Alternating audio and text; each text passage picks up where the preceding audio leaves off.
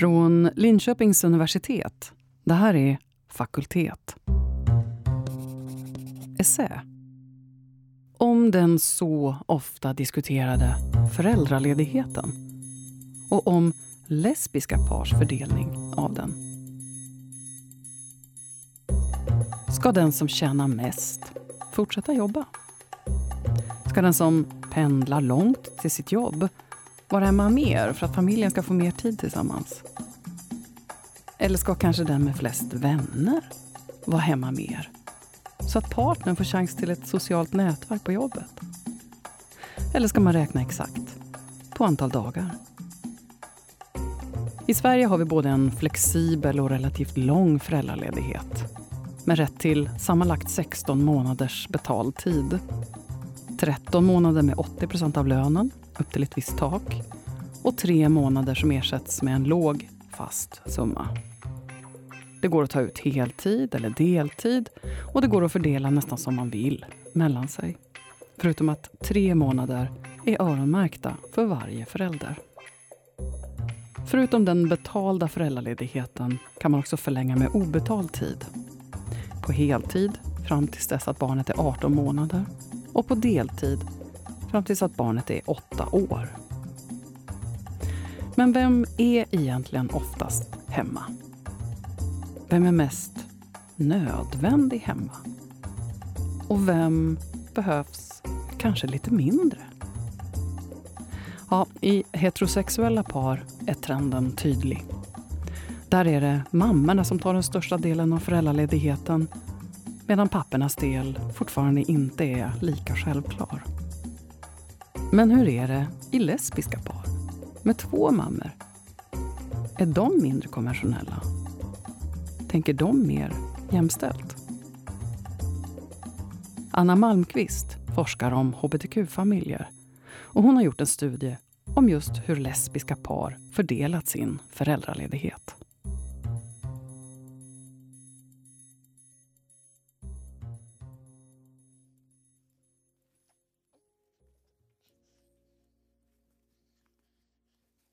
När ett heterosexuellt par får barn får det ofta en stor negativ inverkan på mammans inkomst medan pappans inkomst förblir relativt opåverkad.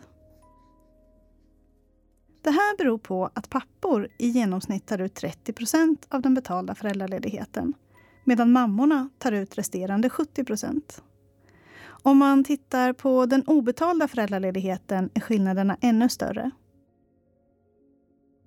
Det här innebär att pappor i många fall bara tar ut de tre månaderna som är öronmärkta för dem. Det är bara i en av fem familjer som föräldrarna delar lika. Dessutom är det vanligare att kvinnor har en lägre lön redan innan de blir föräldrar. Och när de återvänder till jobbet efter tiden hemma gör de ofta det på deltid, som ett sätt att få ihop vardagslivet. I det långa loppet gör det här att mammorna betalar ett högre pris för sitt föräldraskap.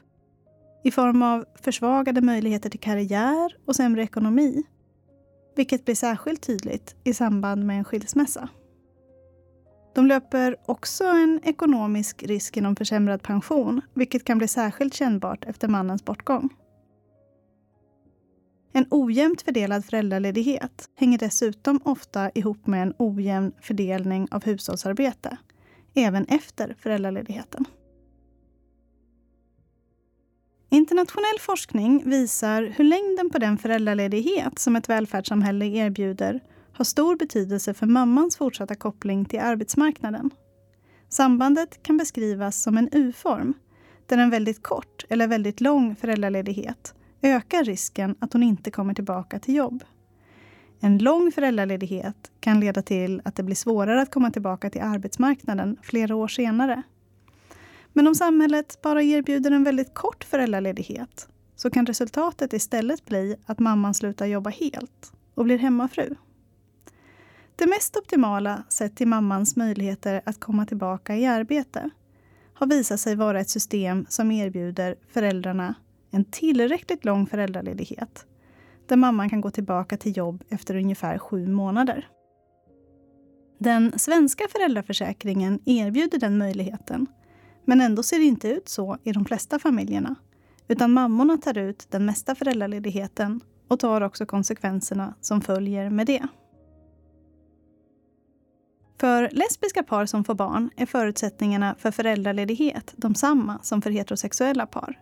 De har tillgång till totalt 16 månaders betald föräldraledighet där tre månader är öronmärkta för vardera förälder. I en forskningsstudie har jag intervjuat lesbiska mammor från 50 familjer där jag frågade hur de fördelat sin föräldraledighet, både den betalda och den obetalda. Det visar sig att mamman som burit barnet ofta tar ut mer av föräldraledigheten.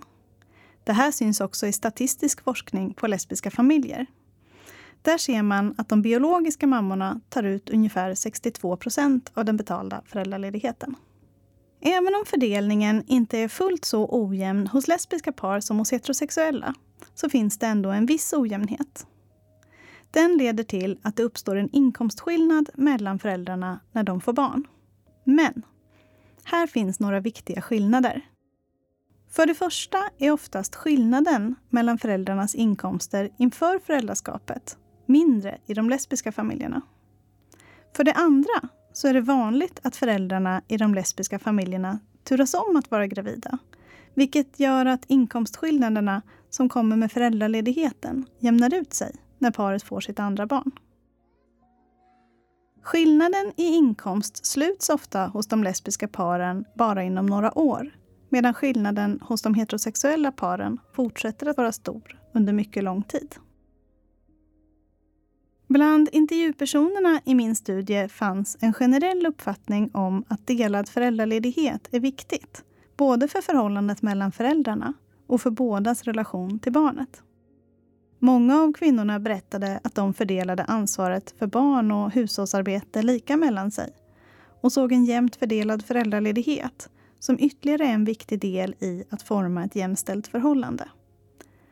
Att en jämnt fördelad föräldraledighet ökar sannolikheten för ett jämställt ansvar för barn och hushåll är något som också visas i forskning om heterosexuella par. I de flesta familjerna som jag intervjuade hade båda mammorna tagit ut en relativt lång föräldraledighet. Många hade delat tiden hemma helt lika mellan sig medan andra hade beslutat sig för att den biologiska mamman skulle vara hemma längre. Bara i ett fåtal av familjerna hade man valt en mycket skev fördelning där den icke-biologiska mamman tog ut kort eller ingen föräldraledighet. I den här essän kommer jag att fokusera på de par där båda mammorna tog ut åtminstone sex månader var av föräldraledigheten. Trots att båda mammorna i de här paren värderar ett jämlikt föräldraskap högt tycks det också finnas en viktig skillnad mellan dem.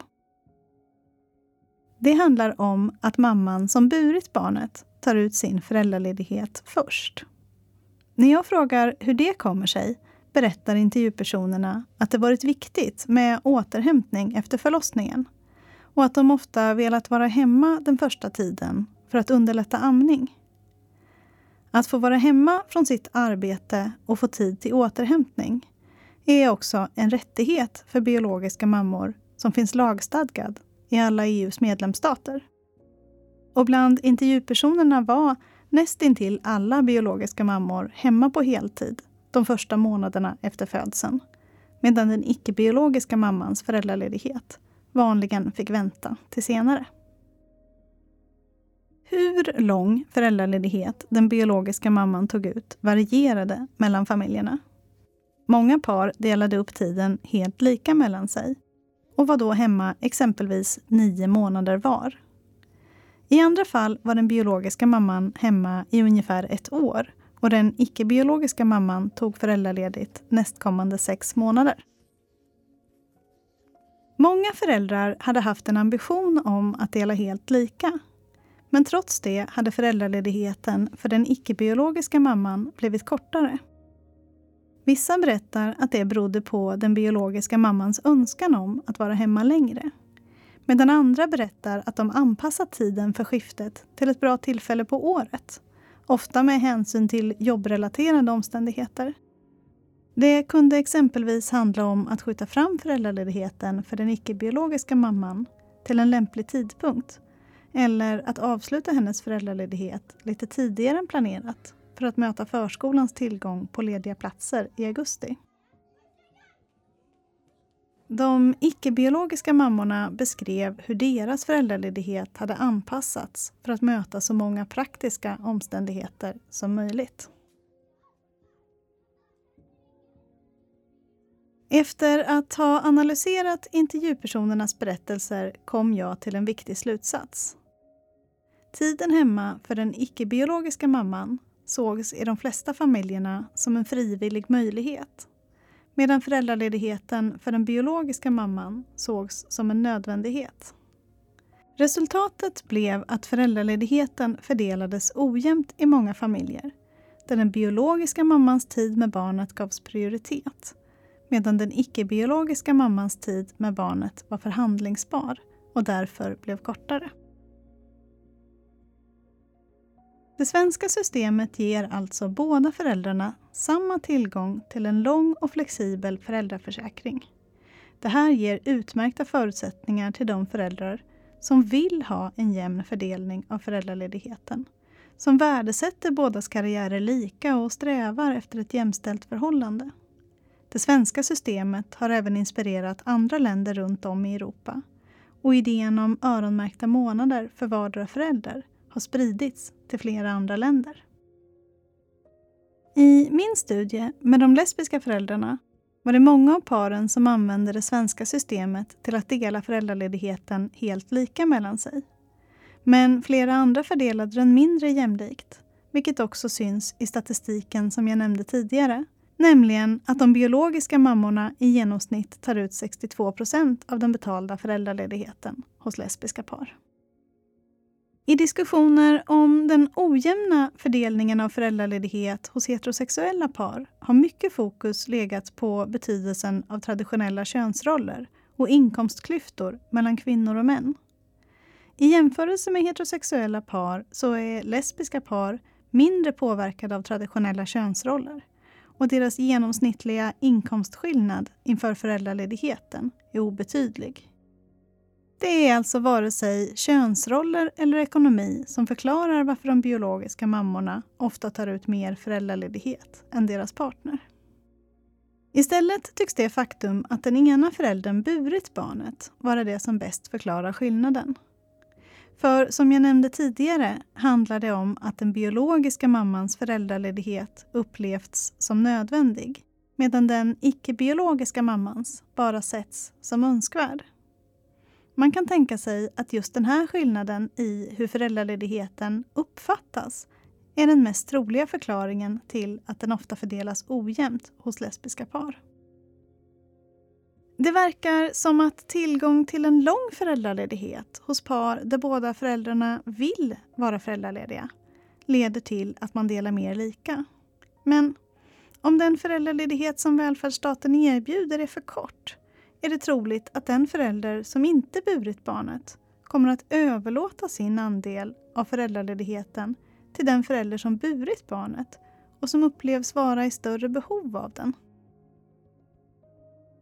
Men eh, som svenska siffror visar och som blir ännu tydligare om man blickar ut över Europa så leder trots allt inte tillgång till en lång föräldraförsäkring till att heterosexuella par delar lika. Istället ser vi att pappor tar ut en betydligt mindre del än mammorna. Den svåra frågeställningen är alltså hur man kan utforma ett system där par delar mer lika, även om faktorer som traditionella könsroller och inkomstskillnader gör det mindre attraktivt. Nordiska länder har lyckats relativt bra med att öka pappors andel av föräldraledigheten och Island ligger i topp. Där erbjuds en relativt kort föräldraledighet på nio månader där tre månader är reserverade för vardera förälder. Resultatet är att de isländska papporna tar ut en tredjedel av den betalda föräldraledigheten. En öronmärkt föräldraledighet som är relativt kort och ges hög ersättning har visat sig leda till att pappors andel av föräldraledigheten ökar. Men här måste jag lyfta en oro att negativa konsekvenser trots allt slår tillbaka på mammorna. För En ökning av pappornas föräldraledighet leder inte nödvändigtvis till en motsvarande minskning av mammornas. När man mätt effekten av öronmärkt föräldraledighet har man oftast fokuserat på betald föräldraledighet medan den obetalda har getts mindre uppmärksamhet. Studier från flera europeiska länder visar att mammor tenderar att ta ut lång föräldraledighet oavsett om den är välbetald eller inte. Och dessutom förlänger de ofta ledigheten med obetald tid om den betalda föräldraledigheten inte är tillräckligt lång. Därför är det rimligt att tro att en kortare betald föräldraledighet gör att mammornas obetalda tid hemma blir längre.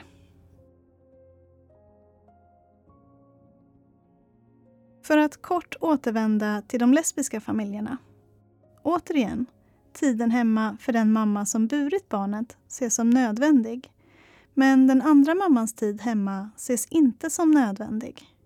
Detsamma visar studier av heterosexuella familjer. Mammans tid hemma ses som nödvändig medan pappans tid hemma ses som valbar. Det här gör att om mammans tillgång till betald föräldraledighet anses vara för kort så är det troligt att hon fortsätter att stanna hemma ändå, men utan ersättning. Och om mammorna förlänger sin obetalda tid hemma istället för att börja jobba så har man inte vunnit särskilt mycket i fråga om jämställdhet. Istället ökar det här risken för långsiktiga ekonomiska konsekvenser för kvinnor. När man tar beslut om hur föräldraförsäkringen ska utformas måste man alltså noga väga in eventuella oönskade sidoeffekter som till exempel att mammornas obetalda föräldraledighet förlängs. Baserat på min studie kan man anta att det är troligare att föräldrar fördelar föräldraledigheten lika om båda föräldrarnas tid hemma är eftersträvansvärd och ses som viktig. Om föräldraledigheten inte ses som ett attraktivt alternativ så kommer den förälder som upplever sin tid hemma som frivillig att vara mindre benägen att ta ut den. Medan föräldern vars tid hemma ses som nödvändig fortsatt kommer att vara benägen att stanna hemma även om ersättningen är låg eller saknas helt. Lesbiska familjer i Sverige har kommit relativt långt på vägen mot en jämställd föräldraledighet. Deras strävan efter ett jämställt förhållande och ett nära band till barnet gör att de delar mer lika. Heterosexuella familjer har en mycket längre väg kvar. Därför är ytterligare reformer som kan gynna en jämn fördelning nödvändiga, men måste noggrant övervägas. I de fall där föräldrar av någon anledning inte vill dela lika finns risken att reformen istället skapar oönskade effekter som gör att mammorna fortfarande får betala det högsta priset.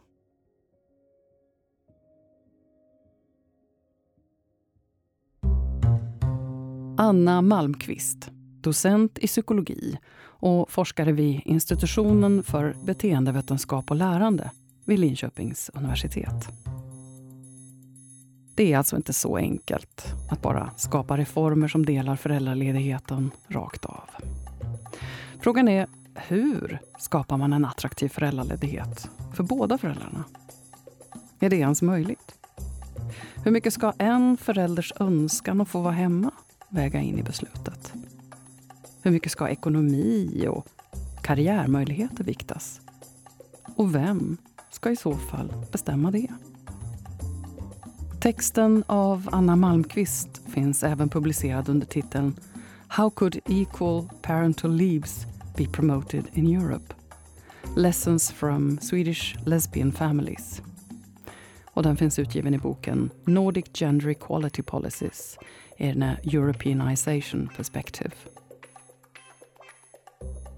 Det här är Fakultet, essä. Och jag heter Anneli Norberg. Vill du lyssna på fler podcasts från Linköpings universitet? Ja, då hittar du dem där poddar finns. Eller under liu.se podcast.